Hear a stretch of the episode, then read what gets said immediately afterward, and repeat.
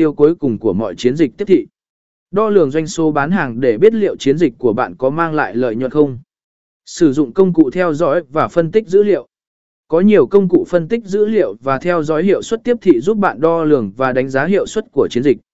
Cách tối ưu hóa chiến lược tiếp thị dựa trên dữ liệu và phản hồi. Dựa trên dữ liệu và phản hồi, bạn có thể tối ưu hóa chiến lược tiếp thị của mình bằng cách điều chỉnh nội dung, kênh tiếp thị và cách tiếp cận khách hàng. Trường hợp nghiên cứu và ví dụ thành công.